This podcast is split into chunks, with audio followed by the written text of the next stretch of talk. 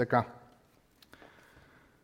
Какво ще кажете, ако любовта на живота ви, той, който се грижи за вас, той, който дава всичко от вас, изведнъж каже, аз си тръгвам. Каква е реакцията, която ще имате и въобще идея си нямате, какво означава това, аз си тръгвам. В Евангелието на Йоанна, 13 глава, Исус е вече 3 години и половина с учениците. Заедно са яли, заедно са благославили, казва, че учениците са благовествали, че са ръкополагали, демони са изгонвани, Исус е изцерявал, възстановявал, грижил се е за хора, съживявал е хора, любов огромна е имал към хората. Е било прекрасно, прекрасно и прекрасно нещо. И учениците си казали, ей, тук е най-хубавото. Да си с такъв, който от пет хляба и две риби може да нахрани 5000 човека. Какво по-хубаво от това нещо? Храна на корем, когато искаш, колкото поискаш. Да си с такъв, който като е бурно морето, стига да е в лодката ти, само с една дума го успокоява. Какво по-хубаво от това нещо? И освен това, хората, които, с които контактуваш, казват, че той е много благ. Думите, които говори, са много благи. Дори когато се кара на фарисеите и на тия, които вървят в грешния път, той го прави с власт. Той не го прави като някакъв заедливко. Нали, човек с а, чувство за малоценност, нали знаете как обичат да се хапят с, с всички то, то се вижда отдалече. Но тук казва, той говори с власт, той като казва, фарисеите слушат. Да, мразят го, ама са, стягат са, притесняват са. И всичко е хубаво. И никой не може да го, да го обори. И той говори за любов. Той казва, елате при мен всички, които сте отрудени и обременени, и аз ще ви успокоя, ще намерите покой на душата си. И си казваш, ей, такъв човек от кога жадуваме да дойде сред нас и веднъж той казва, ами аз си тръгвам. И почва страх, почва притеснение, защото ние знаем какво беше преди той да дойде, знаем какво беше когато той е тук и когато той си тръгне в мой и твой ум, в техния ум на учениците е било, ого, отново се връщаме в изходната позиция. В момента ние от Божия гледна точка, имайки цялото Слово, виждаме, че това всъщност е за добро. Исус си отива, понеже плаща цената на греха за тебе и за мене. Исус си отива, защото това е победата над греха. Така че това е хубаво нещо, това е надеждата за един християнин. Но за първите ученици е било момента на ужас. И отваряме на глава 14, където той им казва тая фраза, аз си отивам, няма да съм вече а, така да ме, да ме виждате и те си изкарват такъва.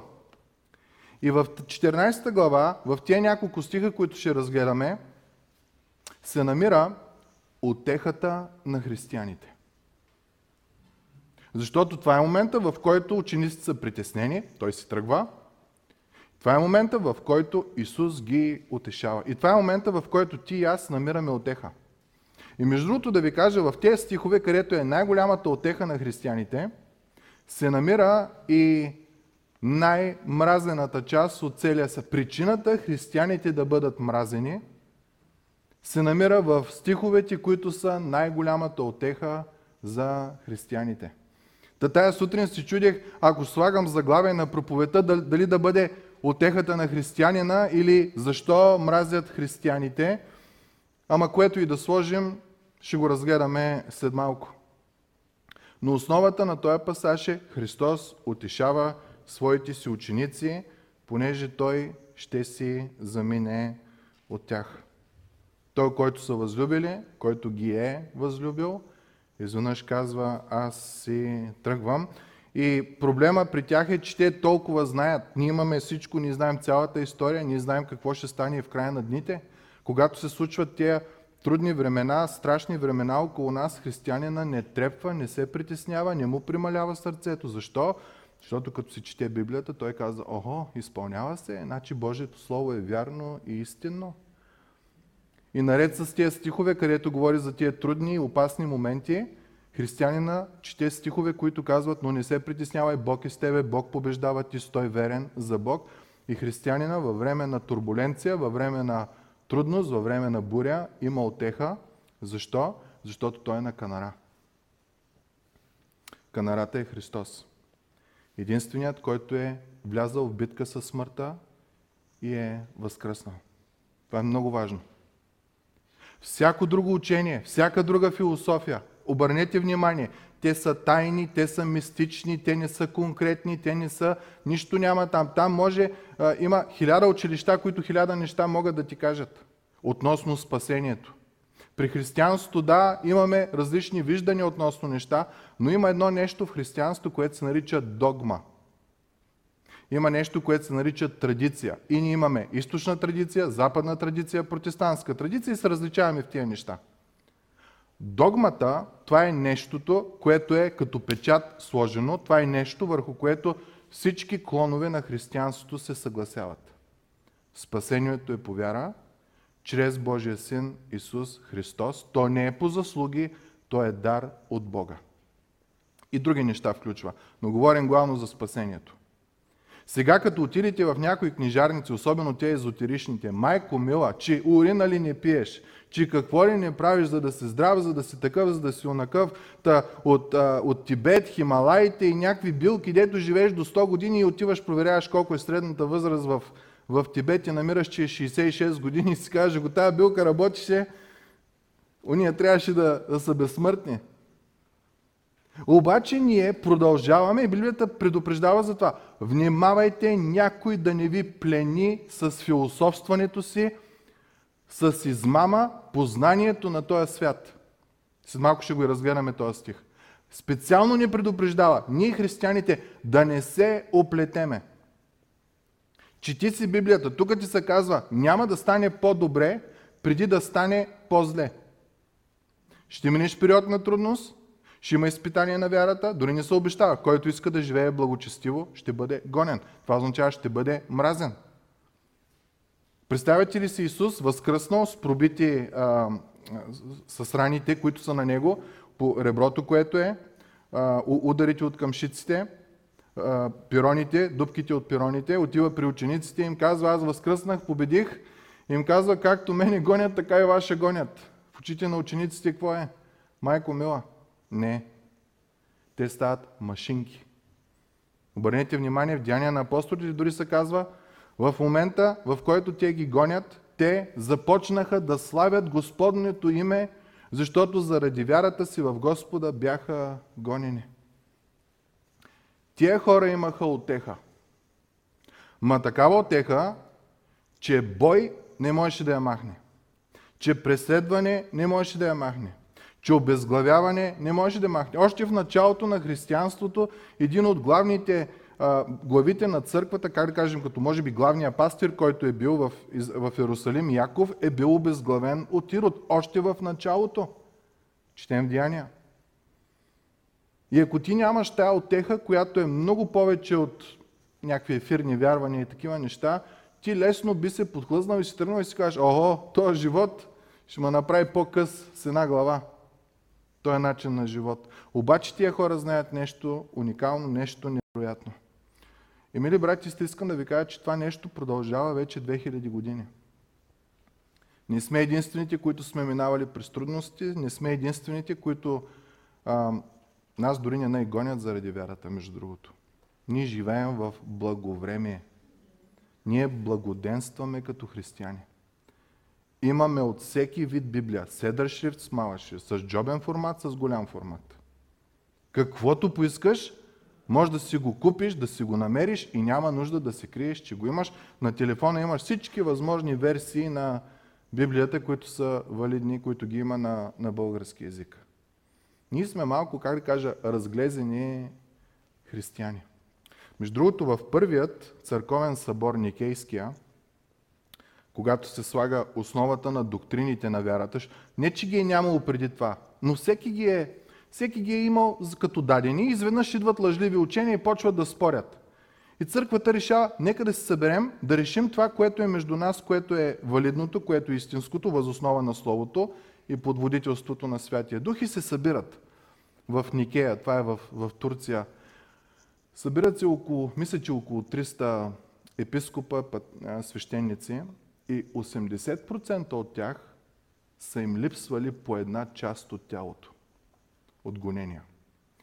Някои, едното око е било с, горещ, с горещо желязо е било пробивано. Други отсичани ръце, трети пръсти, четвърти крака. Всеки един от тях буквално са били хора, които много са кати, но устояли. И събират, за да утвърдят вярата, която е била предадена от апостолите. Та, ако ние се притесняваме от гонени от такива работи, не се притеснявайте. Ние имаме отеха, ние имаме надежда. И през каквото и да минаваме, тая надежда е много по-силна от абсолютно всяко нещо. Четах наскоро един пример. В една църква една жена усеща вече, че се отива и поканила пастира от тях и му казала, моето погребение искам да изпеете тая песен там в, в чужбина слагат ковчега отпред пред църквата и като малка службичка си има и след това отиват на гробищата. И казал, искам коя песен, моля те да проповядваш благовестителска проповед, защото ще дойдат невярващите ми хора, да не се фокусираш върху мен, фокусирай се върху Христос и искам в ковчега да ме погребеш с една вилица. Малка. И той казал, е, па, защо? И тя казва, защото в моя дом когато ядем, винаги слагаме една малка виличка, която е вилицата за десерта. И когато се наедеш, когато се наприказваш, когато вече олегне храната, идва най-доброто. Идва десерта. И тази вилица искам да е един символ в моя живот и в моята смърт, че доброто те първа предстои. Ако ние си мислим, че тук сме добре и такива неща, ама ние знаем, че ние сме живи, здрави, ама ние сме живи, ние сме здрави, Доброто те първа предстои. Библията казва, там ще сме в Неговото присъствие. Ще го видим такъв какъвто е. Няма да има болка, няма да има скръп, няма да има плач. Сам Той, представяте ли си, сам Бог ще избърше всяка сълза от твоето и моето око. Каквато и мъка да имаш, каквото и притеснение да имаш, каквато и тревога да имаш, Бог е там и Той ще се погрижи за тебе. Сега да не вземете, като дойде времето с по една вилица всичките няма лошо. Ще кажем на хората каква е причината. Та, в тая глава, 14 глава, Исус утешава учениците. И нека чуем каква е отехата, която Господ дава на своите си. И между другото, ти ако си повярвал, ако си покаял за греховете си, ако си приел Исус Христос за твой Господ и Спасител, ако Той е Господаря в живота ти, ако всяко действие в твоя живот ти го съобразяваш с Него, тия думи, мили братко и сестро, са валидни за тебе. Ако не си, ако той не ти е господарят живота ти, тия думи са много хубави, но не са валидни за тебе, но могат да станат валидни, когато го направиш господар в живота ти. Те отеха за християнина и за нехристиянина е също отеха, ама за да стане християнин. Днескашната проповед е наистина двояка. 14 глава, може да отворите на Евангелието на Йоанн, ще разгледаме от стих 1. До този момент, 13 глава, Исус надълго и на широко им обяснява, че трябва да си тръгне, трябва да бъде предаден, трябва да бъде бит, трябва да бъде разпънат, за да може да се изпълни Словото. Очевидно е, че учениците са си изкарали акъла, че се смущават и вижте как започва глава 14, стих 1. Да не се смущава сърцето ви. Да не се смущава сърцето ви от това, че аз тръгвам. Ние знаем защо той тръгна, учениците все още не знаят. Те не са минали през разпятието, не са минали през възкресението, не са минали през момента, когато Исус се явява и му обяснява какво е всичко това. Не са минали момента, когато Святия Дух всичко, през което минават, им го нарежда така, че да могат да го разберат. Те са още ужасени и притеснени. Исус казва, да не се смущава сърцето ви от това. И, и причината коя е? Вие вярвате в Бога, вярвайте и в мене. В Стария Завет, ако си го четете сега, особено по календарната четене на Библията според календара, ще обърнете внимание, че при Моисей, Давид, Авраам, който са сетите от, старите, от хората в Стария Завет, основното нещо, с което те са били известни, е било доверието им в Бога. Нали, тук думата вяра и доверие са взаимно заменяеми. Ние си мислим, че вярата е някакво чувство да ти дойде от някъде. Не е вярно. Думата си е доверие. Доверяваш ли се на Бог в твоя живот? Бог каза на Моисей, хващаш народа и го взимаш. Спомняте ли си Моисей почна, а, ама аз зеквам, фарона, ако излезе, той армии, той това. И Бог му показва славата си и величието си и Моисей повече не, не пита, довери се. Авраам по същия начин. Бог му каза, Авраме, от теб ще стане голям народ. Авраме, ще бъдеш за благословение на целия свят. Авраам казва, Господи,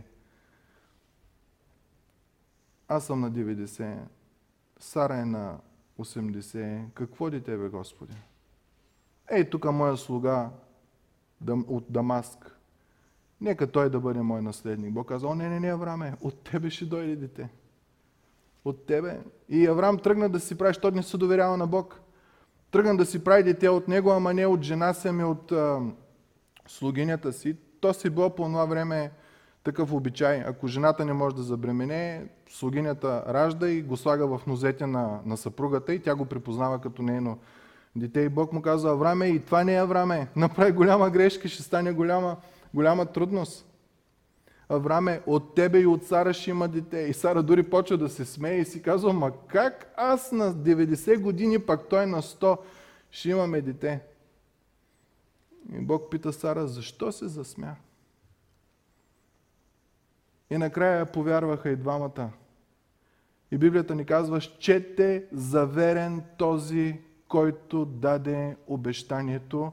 И въпреки, че нейната отроба беше замъртвяла и на Авраам работата беше замъртвяла, те заченаха и родиха. Защо? Защото щете заверен този, който даде обещанията.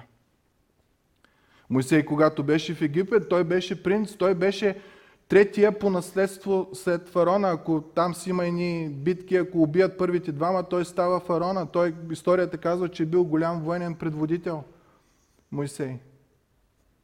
И ни се казва, че не щете богатствата и разкоша и красотата на Египет за нещо, за което да се държи здраво,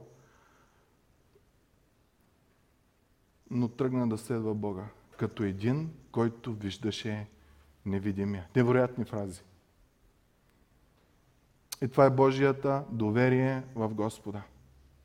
Давид, грях след грях, спомняте си, особено там, когато прелюбодейства и Бог каза, това дете ще умре и детето умря. Давид се покай и каза, грехът ти е простен, но детето ще умре. Няма грях, мили брати и сестри, който да няма последствия.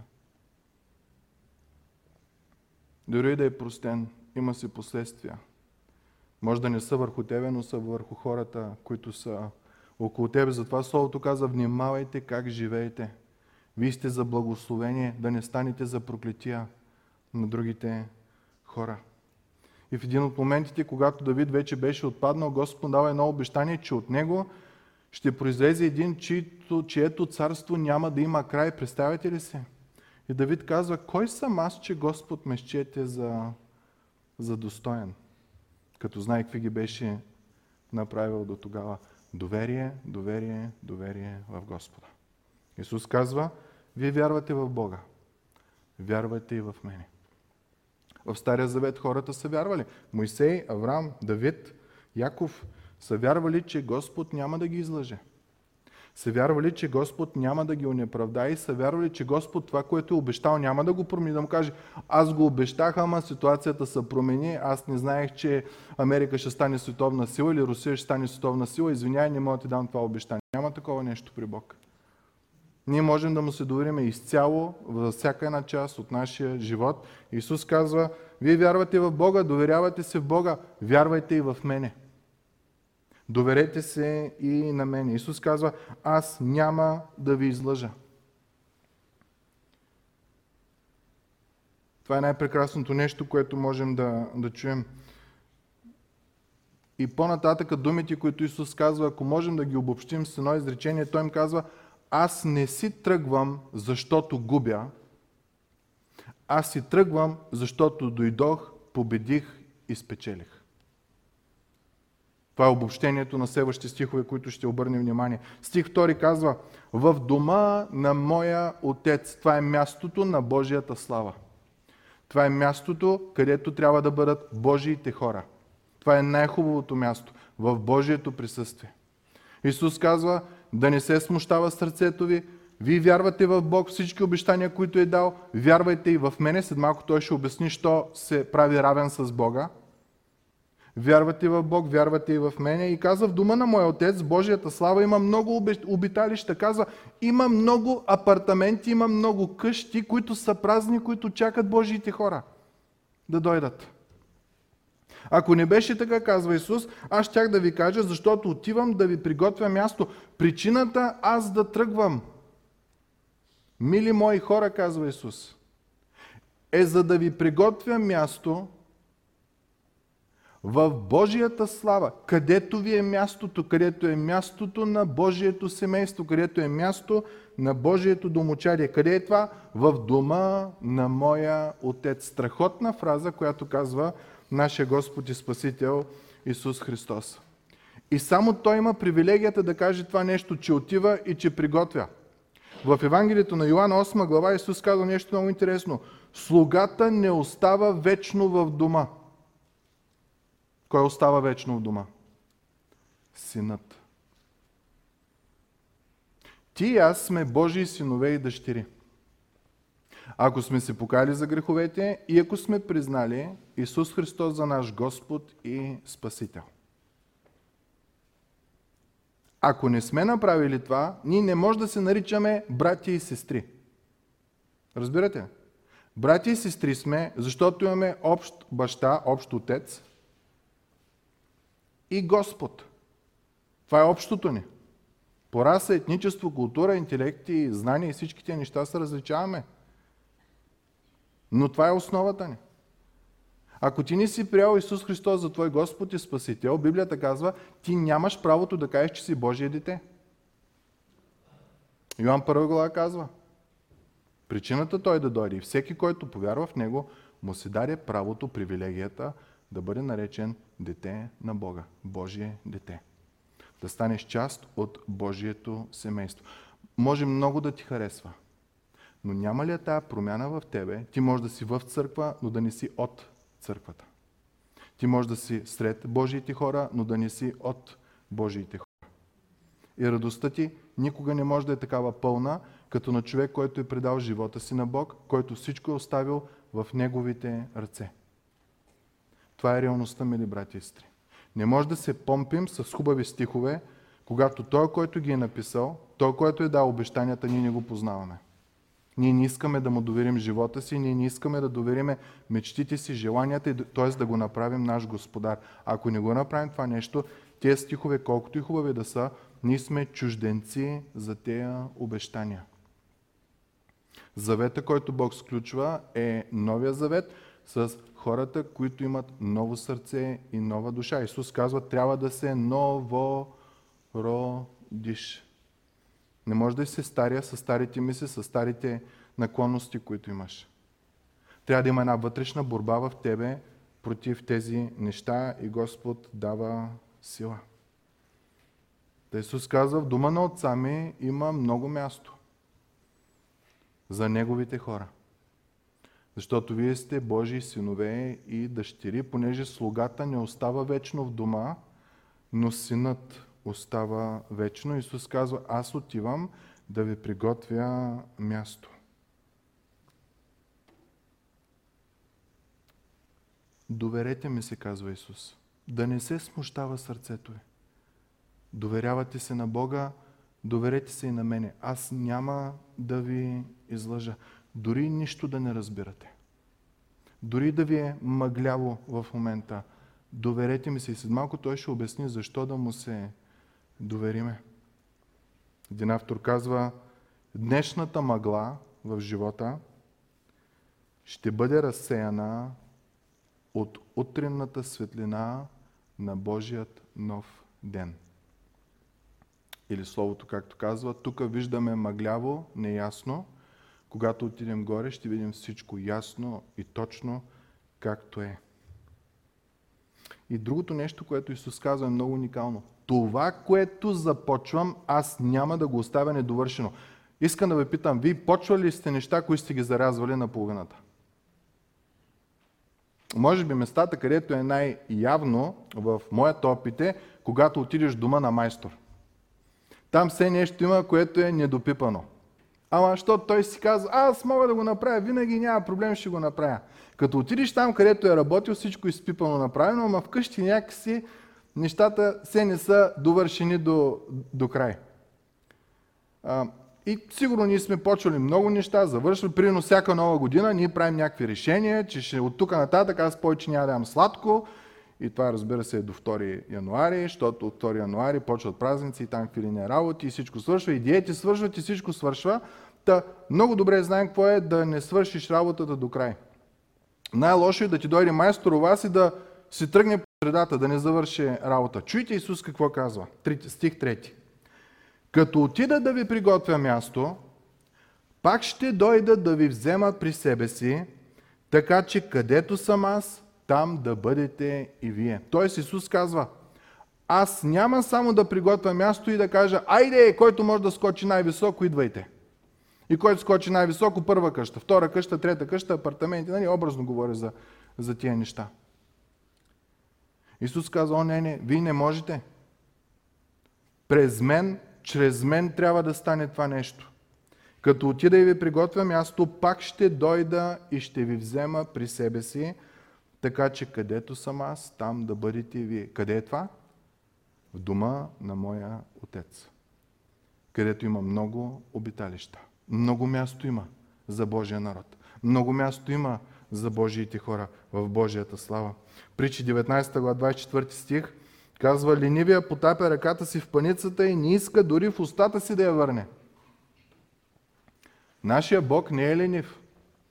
Нашия Спасител не е ленив. Той като потопи, той извършва абсолютно цялото дело. От нашето спасение до нашето прославяне, до нашето възвеличаване в Неговото присъствие. За какво говори Исус? Пак ще дойде и ще ви взема при себе си, така че където съм аз, там да бъдете ви.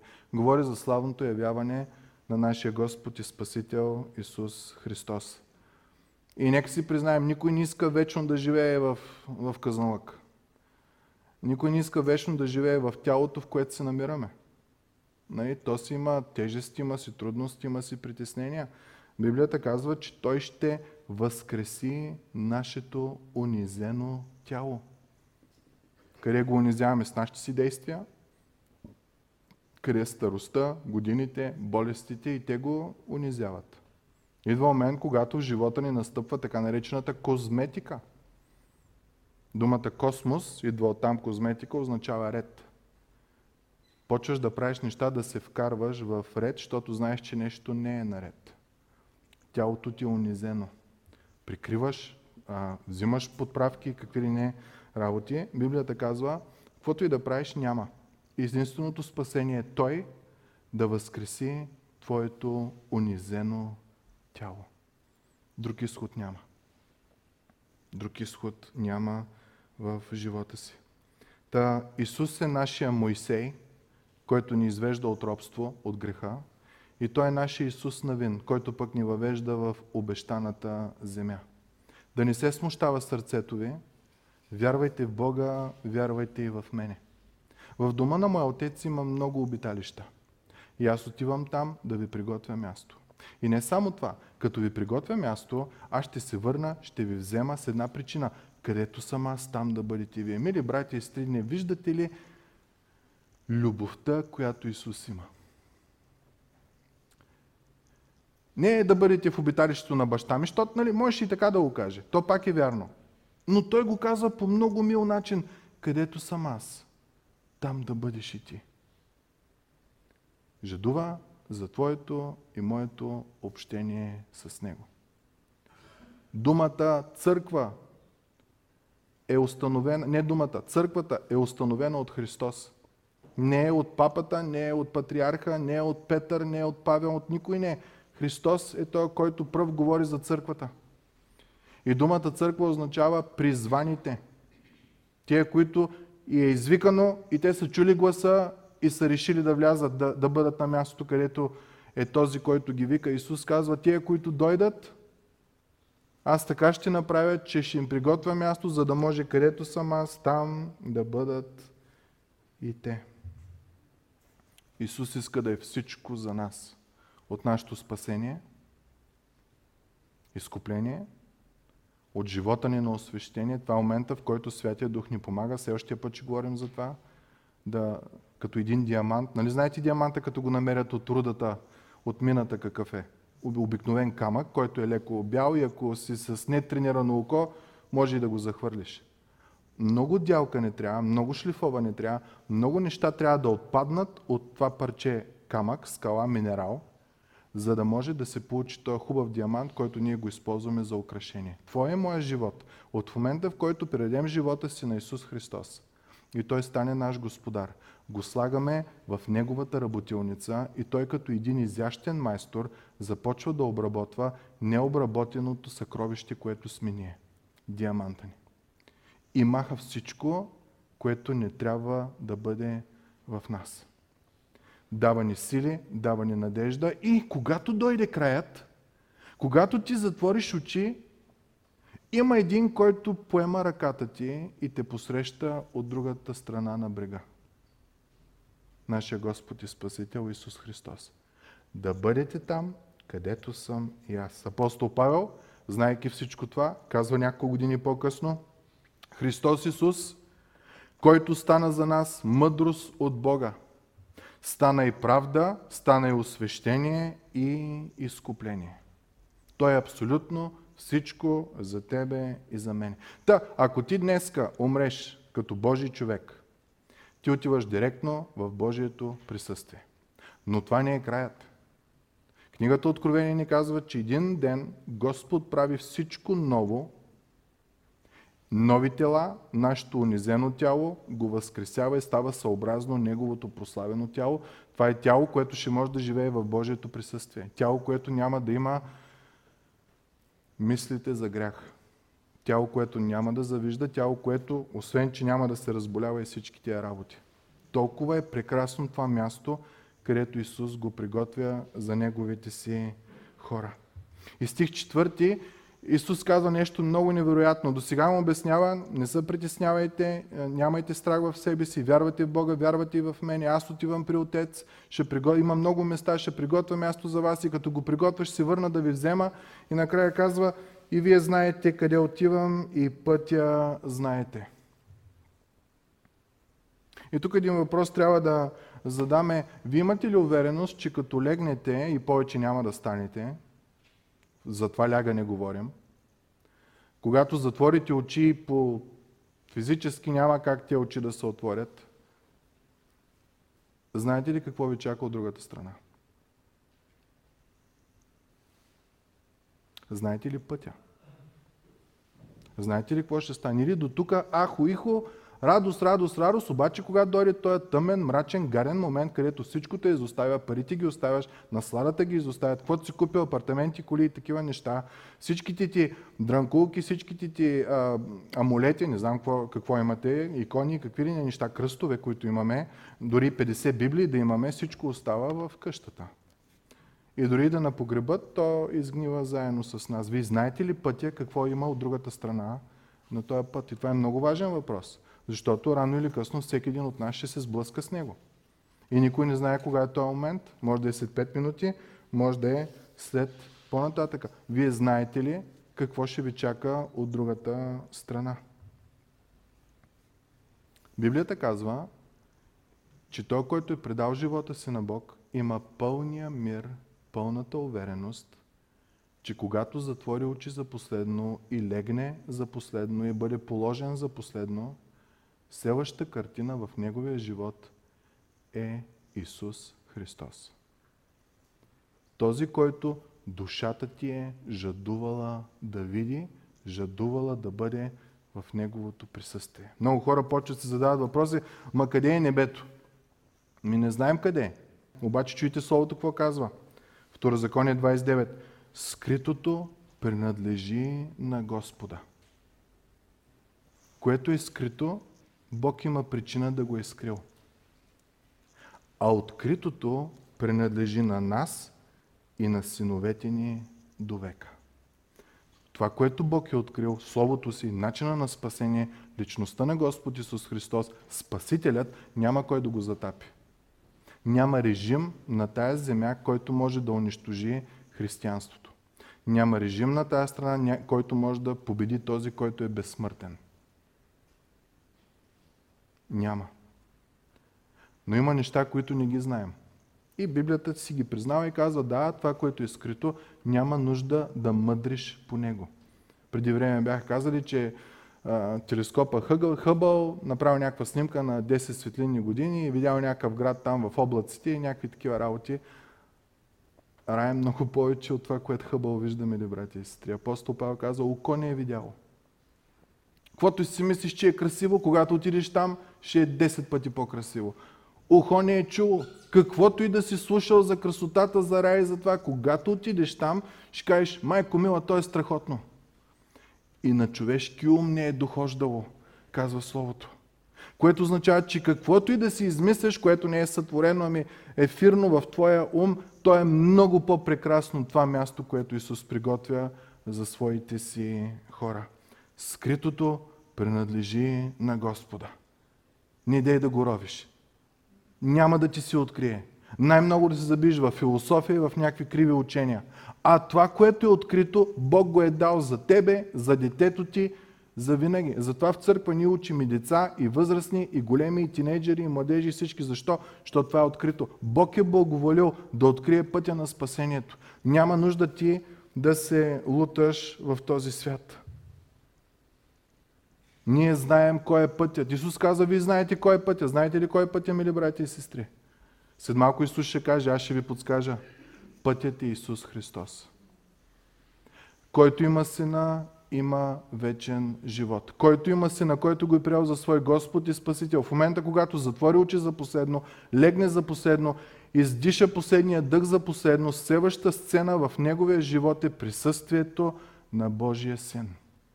Той, който го е възлюбил и е дал живота си за него. Най-прекрасното място и най-прекрасният момент за живота на един, който познава и жадува да бъде с Бога. Но Исус продължава и казва, който няма сина, няма вечен живот. Който няма сина, няма вечен живот. Исус казва, пътя знаете. Не знам ви как се оправяте с пътищата, аз трудно се оправям и затова Господ ми даде жена, която се оправя с пътищата. Тя като погледне карта, няма проблем. И GPS-а да бърка, моята жена не бърка. Та когато съм с нея в колата, аз винаги имам увереност, дори не проверявам това, което тя прави. Като каже ляво, ляво, като каже дясно, дясно и винаги стигаме. Та, до този момент Исус казва, вие знаете пътя. Няма кой да ви излъже. Аз отивам да приготвя място, ще се върна, ще ви взема и вие знаете пътя. Т.е. вие капка съмнение не трябва да има във вашата душа, капка съмнение не трябва да има във вашето тяло, че ще стигнете до славата на Отец. Вие знаете кой е пътят. Пътят до Бога, вие знаете кой е, казва Исус. Никакво съмнение не трябва да има във вас. Стих 5. Учениците са шашнати. Те не знаят кой е пътят. А той е пред очите им. Чуйте Тома какво казва. Господи, не знаем къде отиваш и тук говори множествено число. Очевидно е, че той е говорителя на учениците. Не казва аз не зная. Не знаем къде отиваш, а пък откъде да знаем кой е пътя. Отговора на Исус е уникален. Познавате ме, друго не ви трябва. Стих 6. Исус казва, аз съм пътят, определителен член, няма друг. Аз съм истината, определителен член, няма друга. Аз съм животът, определителен член, няма друг живот. Към Бог няма много пътища. Знам, че в България това е масово се вярва до момента, в който човек започне да направи сравнителен анализ на религиозните учения. Нищо общо нямат едно с друго. Нищо общо. На едното е ставаш Бог на някаква планета. На другото е ставаш цвете. На третото е ставаш дърво. На другото е ставаш нищо. Не е едно и също. И ще ви кажа защо християнството е най-мразено. Заради този стих.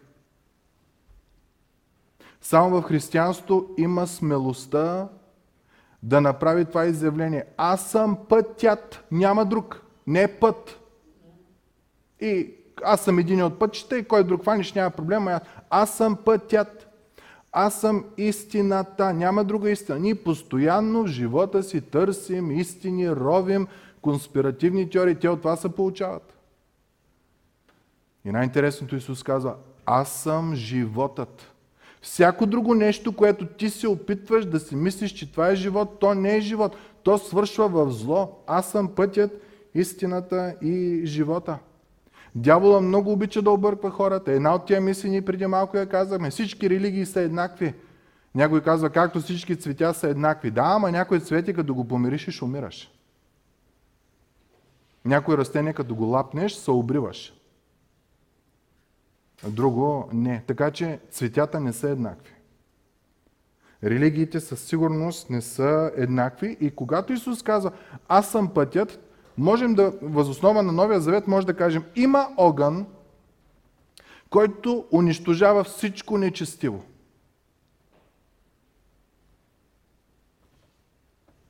И когато ти вървиш с Христос, Той огън не те унищожава. Аз съм пътят. Когато ти осъзнаеш това нещо, второто нещо, което казва Исус е Аз съм истината. И тук, мили брати и сестри, нека се замислим. Ако Бог не се открие лично, ние можем да си говорим каквото си искаме за Бог. Ще ви дам прост пример. Нека да изберем всеки един тук, който е в църквата. Изправете се и аз ще помоля останалите, които сме в църквата, да кажем какъв е този човек. Единственото, което можем да направим, е възоснова на общите характеристики да кажем, т.е. дълга коса, т.е. къса коса. Има две очи, има нос, симетрични са. Има маска, значи спазва мерките с такава блуза и с унакава блуза, иначе обича бял цвят, обича червен цвят. Но до там. Кога ние ще можем да разбереме същността на този човек? Какво той трябва да направи? Да говори. В този момент той ти казва, аз обичам това, това, това, това. Аз мразя това, това, това, това. Аз правя това, аз правя това, аз правя... Ако само го гледаш, идея няма да си имаш за тия неща. Ще имаш някакво общо разбиране за този човек. Християнството е уникално в сравнение с всички други религии, че не само ти говори за Бог, като че има Бог, ами ти казва как изглежда Той. Какъв му е характера. И това е уникалното. Защото ако Бог не се открие, ако Бог не проговори, ма ние може да си мислим каквото искаме и обърнете внимание. Хората, които не вярват, че Исус Христос е Божи син, почват на дървета да се кланят, на слънца да се кланят, такива неща, които Бог е създал. Почват да се кланят на зоди, съзвездия, които Бог е създал. Разбирате ли глупостта на всичко това? Ти започваш в глупостта си да се кланяш на нещата, които Бог е създал, а не да се кланяш на този, който е създал всичко. Най-ме смешно, като чуя хора, които кажат, аз съм от тая зодия и такъв ми е живота. Пълни глупости. Такъв ти е живота, защото имаш свободен избор. Но този живот може да се промени, когато този, който е животът, пътя, истината и животът, дойде в тебе. И тогава идва тая огромна промяна в твоя живот. Представете ли си глупостта? Ние вярваме на хороскопи, предполагам сте чели как ги попълват. Каквото се случи, той ги сменя, всеки месец ги върти. А не се доверяваме на този, който е създал звездите, планетите, галактиките, съзвездията и всички тия неща. От глупост в глупост в глупост. При християнството Бог се явява в плът. И говори, и получава, и слово оставя. След малко Исус ще каже тия неща. Това е коренно различно от всяка една друга религия. При християнството личността, която всички знаят, че съществува, че има Бог, проговаря. И изявява себе си на хората. И ти вече имаш знание за Него. Ти го познаваш. Ти разбираш всичко в тези неща. Той е пътят към Бог. Истината, единственото откровение, единствената истина за това кой е Бог. И когато имаш пътя и истината, какво идва в тебе? Животът. Той е и животът. Което означава, мили брати и сестри, че може да си искрено сбъркал в предишните си разбирания за Бог. Ма аз имам пълен мир, като ги вярвам тия неща. Да. Аз съм виждал хора, които са с, били с чупена ръка и казват, аз просто избирам да пренебрегвам, че ръката ми е щупена и продължавам да се живея, като я блокирам. Не знам как го правят, аз не мога това. И я блокират. И се хвалят, че всичко е наред, пък ръката изкривена на оная страна и нищо не може да прави, защото постоянно я боли. Искрено вярващ в лъжа. Разбирате? Моя ум така ми направи. Моя ум така, аз стои направих, аз стои направих, с ефирната сила, някакви такива работи, аурата, където е насякъде. Искрено вярващ в лъжи. Исус казва, вие знаете пътя. Те казват, кой е пътя? Исус казва, аз съм пътя. Аз съм истината, аз съм и живота. Стих 7 продължава. Ако познавахте мене, бихте познали и моя отец. От сега нататък го познавате и сте го видели. Това е много, много интересно. Представете си, че един ден вашето дете идва при вас и ви казва, татко, майко, това е моят най-добър приятел.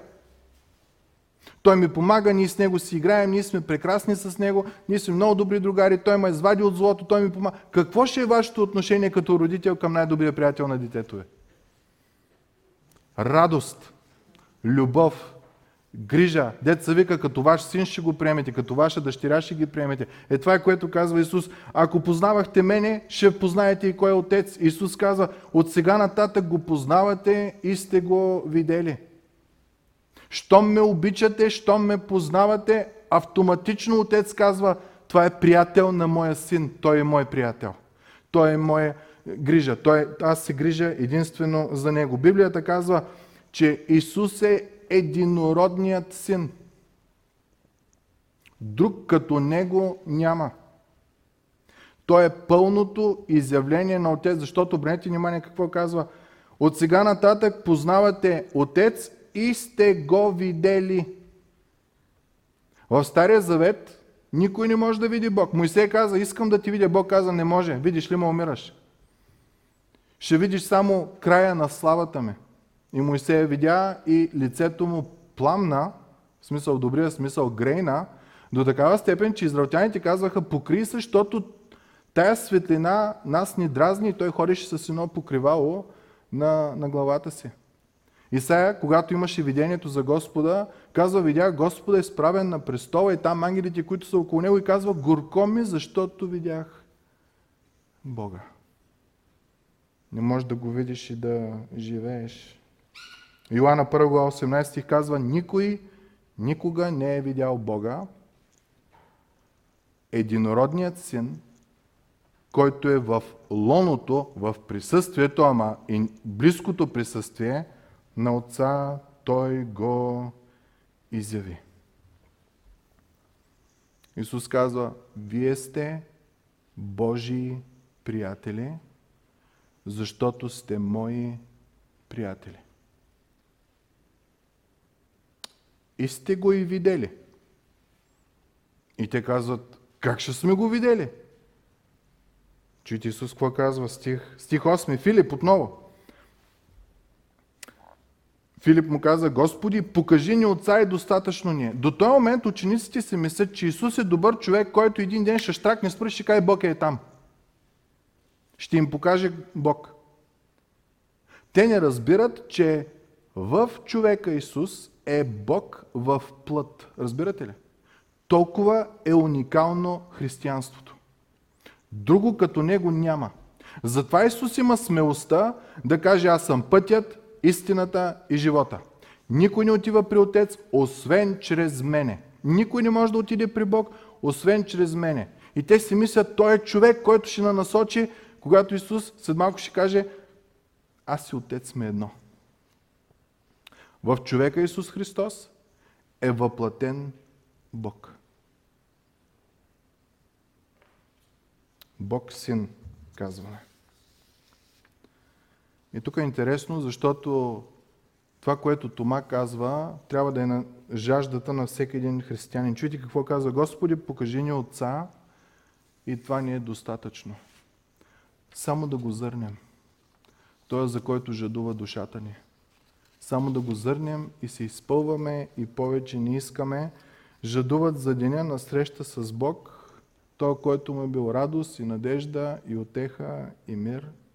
Чуйте отговора на Исус. Значи Тома казва, покажи ни Отца и достатъчно ни е. Чуйте отговора на Исус. Толкова, Филип, извинявайте. Исус казва, стих 9.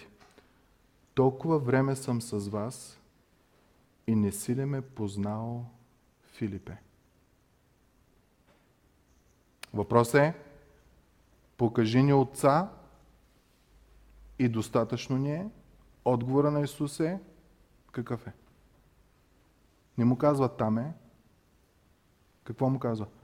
Толкова време съм с вас, не ме ли позна Филипе? Ако ти днес се даваш въпроса, покажи да видя Бог, да таковам и ще повярвам, отговора на Исус е толкова време ти се проповядва за мене. Не си ли ме видял? Не си ли обърнал внимание кой си? Исус продължава стих 9. Който е видял мене, видял е Отца, как така ми казваш, покажи ми Отца? Когато ти си мислиш, че Исус Христос е един обикновен човечец, който е много добър, има специално Божие благословение и той може да те заведе при Бог, ти бъркаш. Исус Христос е Бог в плът. Бого-човек. Бог в плът. Чуйте апостол Павел относно тази част какво казва. Колосяни 2 глава. Внимавайте да не ви заплени някой с философстването си с празна измама.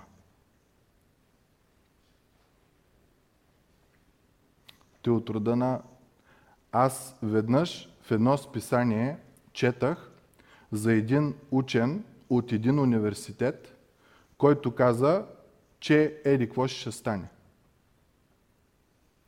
Веднъж, кога? В едно списание. Кое е списание? Един учен, кой е учен?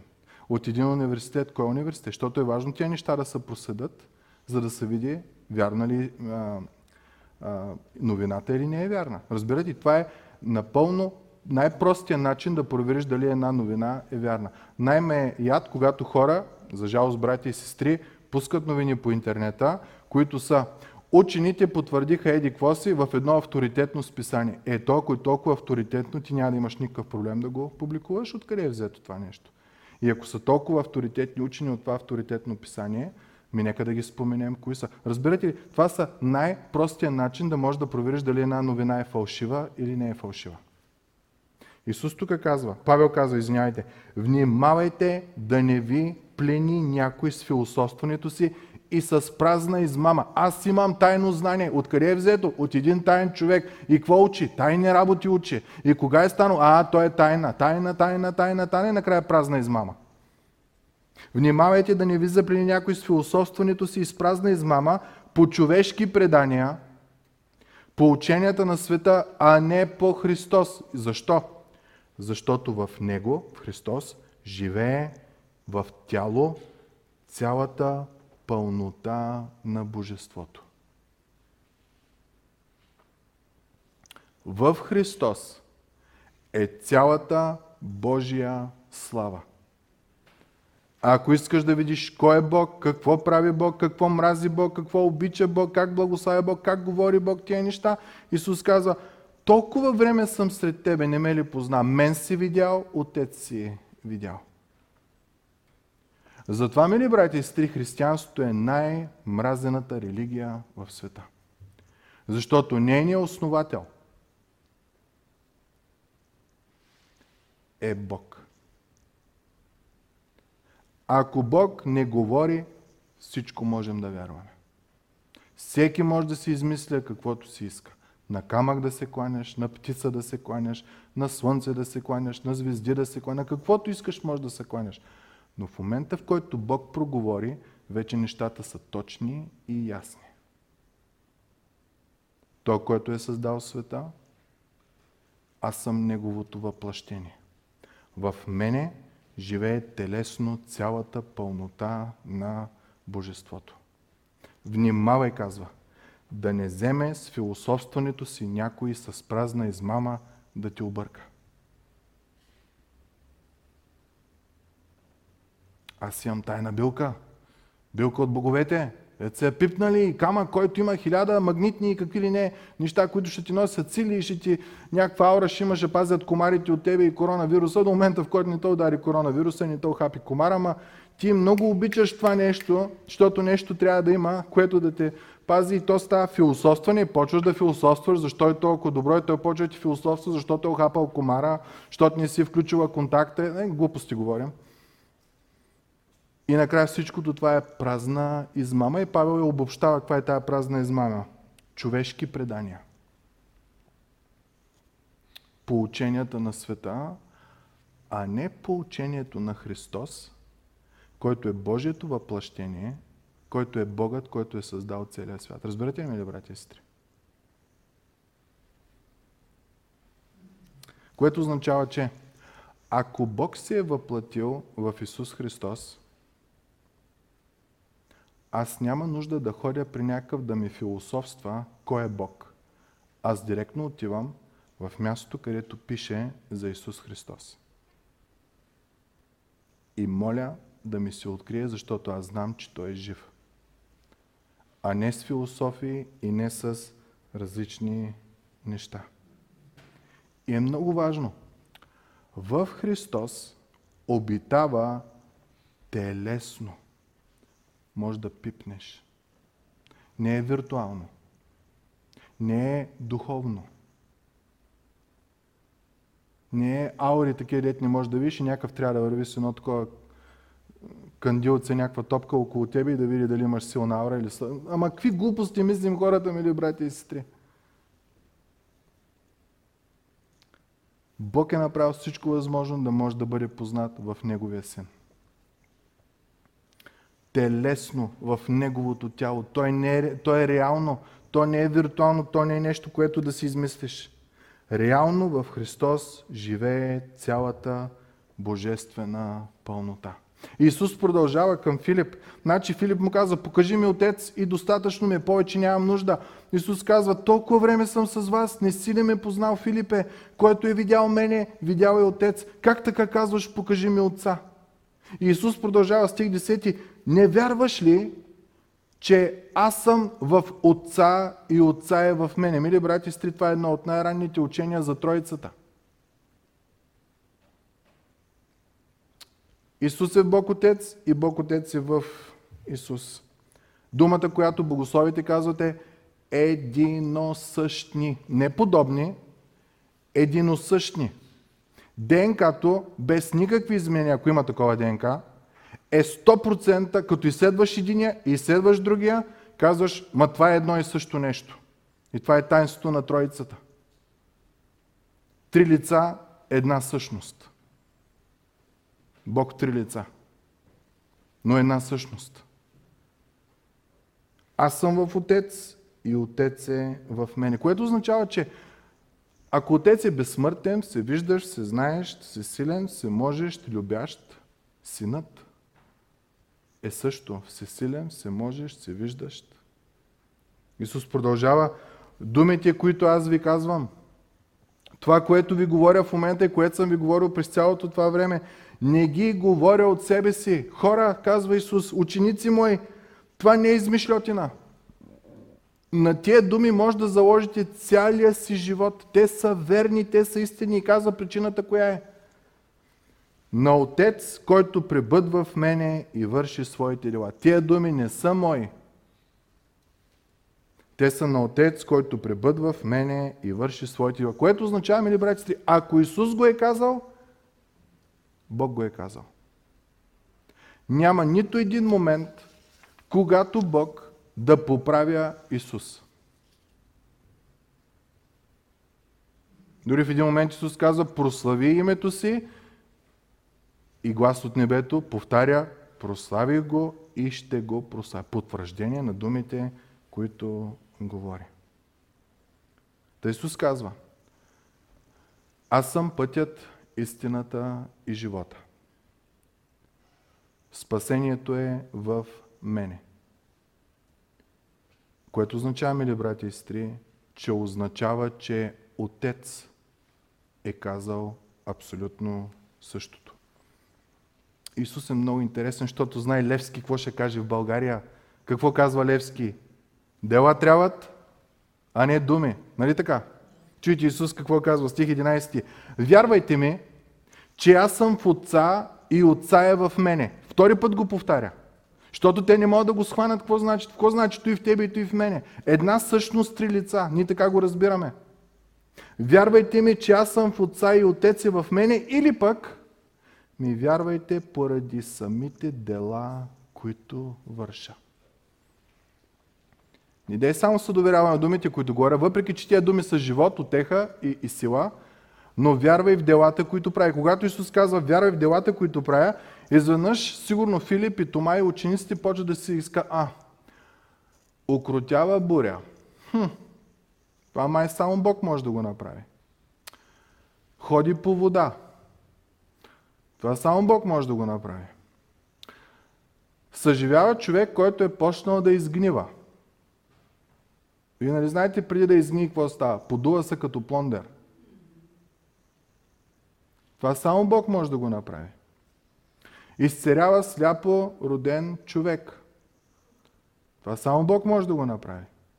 Един човек идва при него и му казва, синът ми е болен, помогни ми. Исус казва, иди си, синът ти е здрав. Че как така от разстояние? Няма 5G, няма 6G, няма интернет, няма такива работи.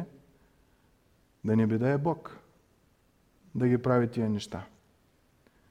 Храни 5000 човека с два хляба и пет риби и казва, освен жените и децата. По една жена и едно дете, те са имали повече, ама да закръглим на 15 000.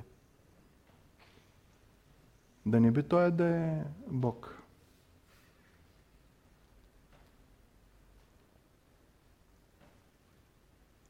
Исус казва, вярвай ми, аз съм в Отца и Отец е в мене. Аз съм Божието въплъщение. Божията слава живее в мене. По-близко до Бог от мене няма да стигнеш. Аз съм този, който стоя отдясно на Отец и другата дума е в лоното на Отца. Довери ми се и каза, ако не ми вярваш на приказките, ако са прекалено чудни за тебе, виж делата, които върша. Виж ги тия дела. И им казва, не се притеснявайте, ученици. Когато умрете и затворите очи и легнете за последно и последният дъх излезе, следващата картина, която вашите очи ще видят, ще бъде моята ръка, която ви взима и ви води в дома на моя Отец. В Божията слава. И там няма да живееш на прага, въпреки че Давид казва, предпочитам да живея на прага на твоя храм, отколкото в шатрите на богатите. Исус казва, о не, там ще имаш дом, приготвен от мене, в който е Божията пълнота, за тебе и на този дом името ще бъде твоето. И не е само това, името ти ще бъде записано в книгата на живота. И когато дойде момента за съд, ти няма да умираш от страх, защото твоето име ще бъде в книгата на живота и няма да бъдеш осъден, хвърлен в мъки, в печал и в такива неща. Но до тогава да не позволиш някой да те заплени в празно философстване, в празна измама. По човешки предания. По неща, които не са от Бога. Неща, които са противни на Бога. Да не вземеш да се омажеш в това, когато Бог е дал цялата си слава в тяло, да можеш да я видиш, да я пипнеш, да, да я погледнеш, да я чуеш как говори в Исус Христос. Той и само Той е пътят, истината и живота. Ако си видял Него, видял си Отец. Друга ден няма къде. Ако в това ти, мили братко и сестро, имаш увереност, кой е Той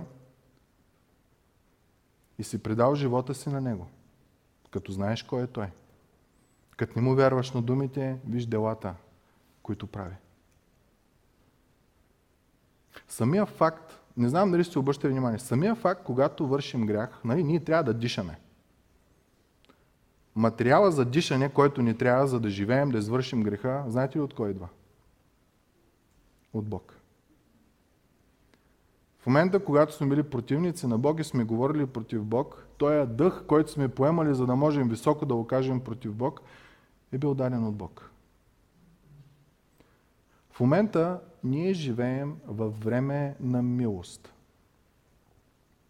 Това е времето от момента, в който нашия Господ и Спасител умря на кръста за всеки един човек.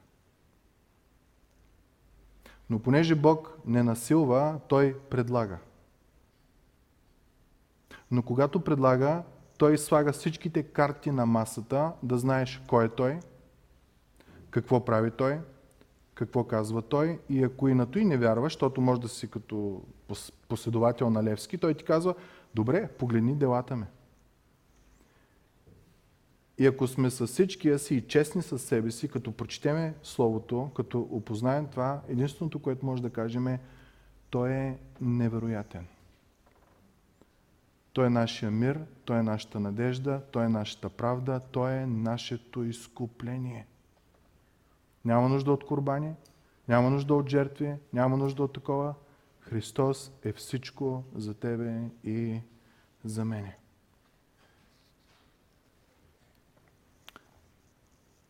Ако днеска затвориш очи за последно, легнеш за последно и последният дъх дойде за последно, къде ще бъдеш? Ако ти си предал живота си на Исус Христос, Поискал си прошка за греховете си, покаял си се, приел си Исус да стане твой господар, т.е. Той да ръководи твоя живот.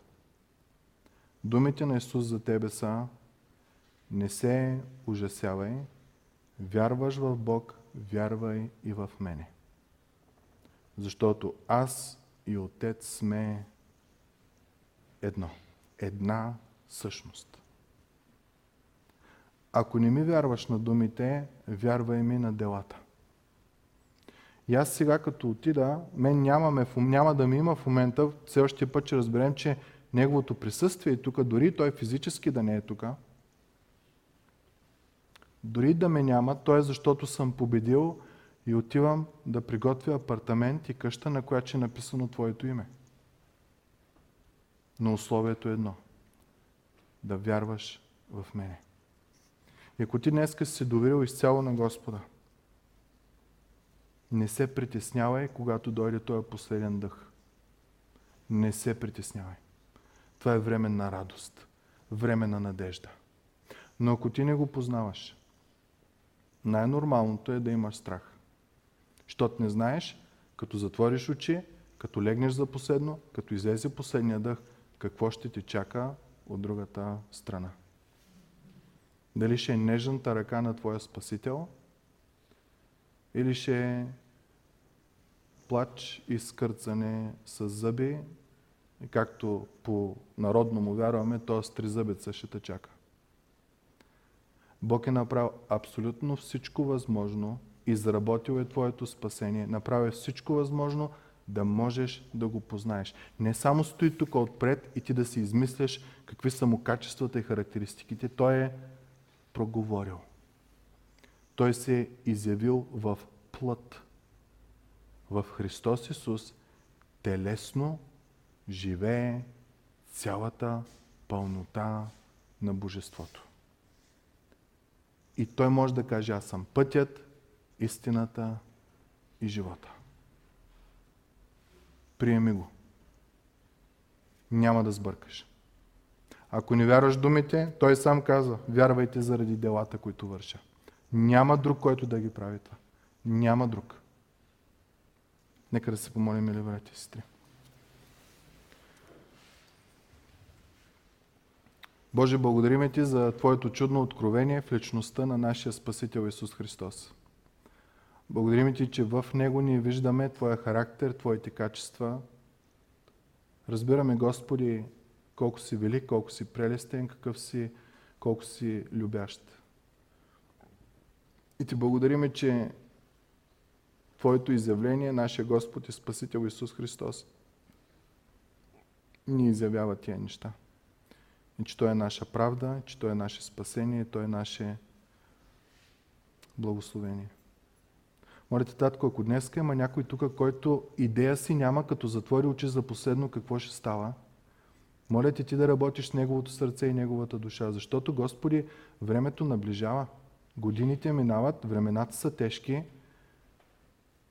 да не вземе от инат да пропусне вечния радост и, вечната, и вечния мир. Пък ние, Господи, които Те познаваме и знаем, че живота ни е в кърпа вързан, понеже е с Тебе в, в Бога. И знаем, че има жилище приготвено за нас, нека да не се скъпим, нека да благовестваме, да разказваме на другите, да прощаваме, да, да се извиняваме, да можем, Господи, да бъдем за благословение, та да може повече и повече хора да Те познаят, да усетят и да разберат Твоята чудна любов и милост. Моля Ти се, Господи, давай ни тая сила. И на тия, които не Те познават, нека да те приемат Спасителя. В името на Исус. Амин.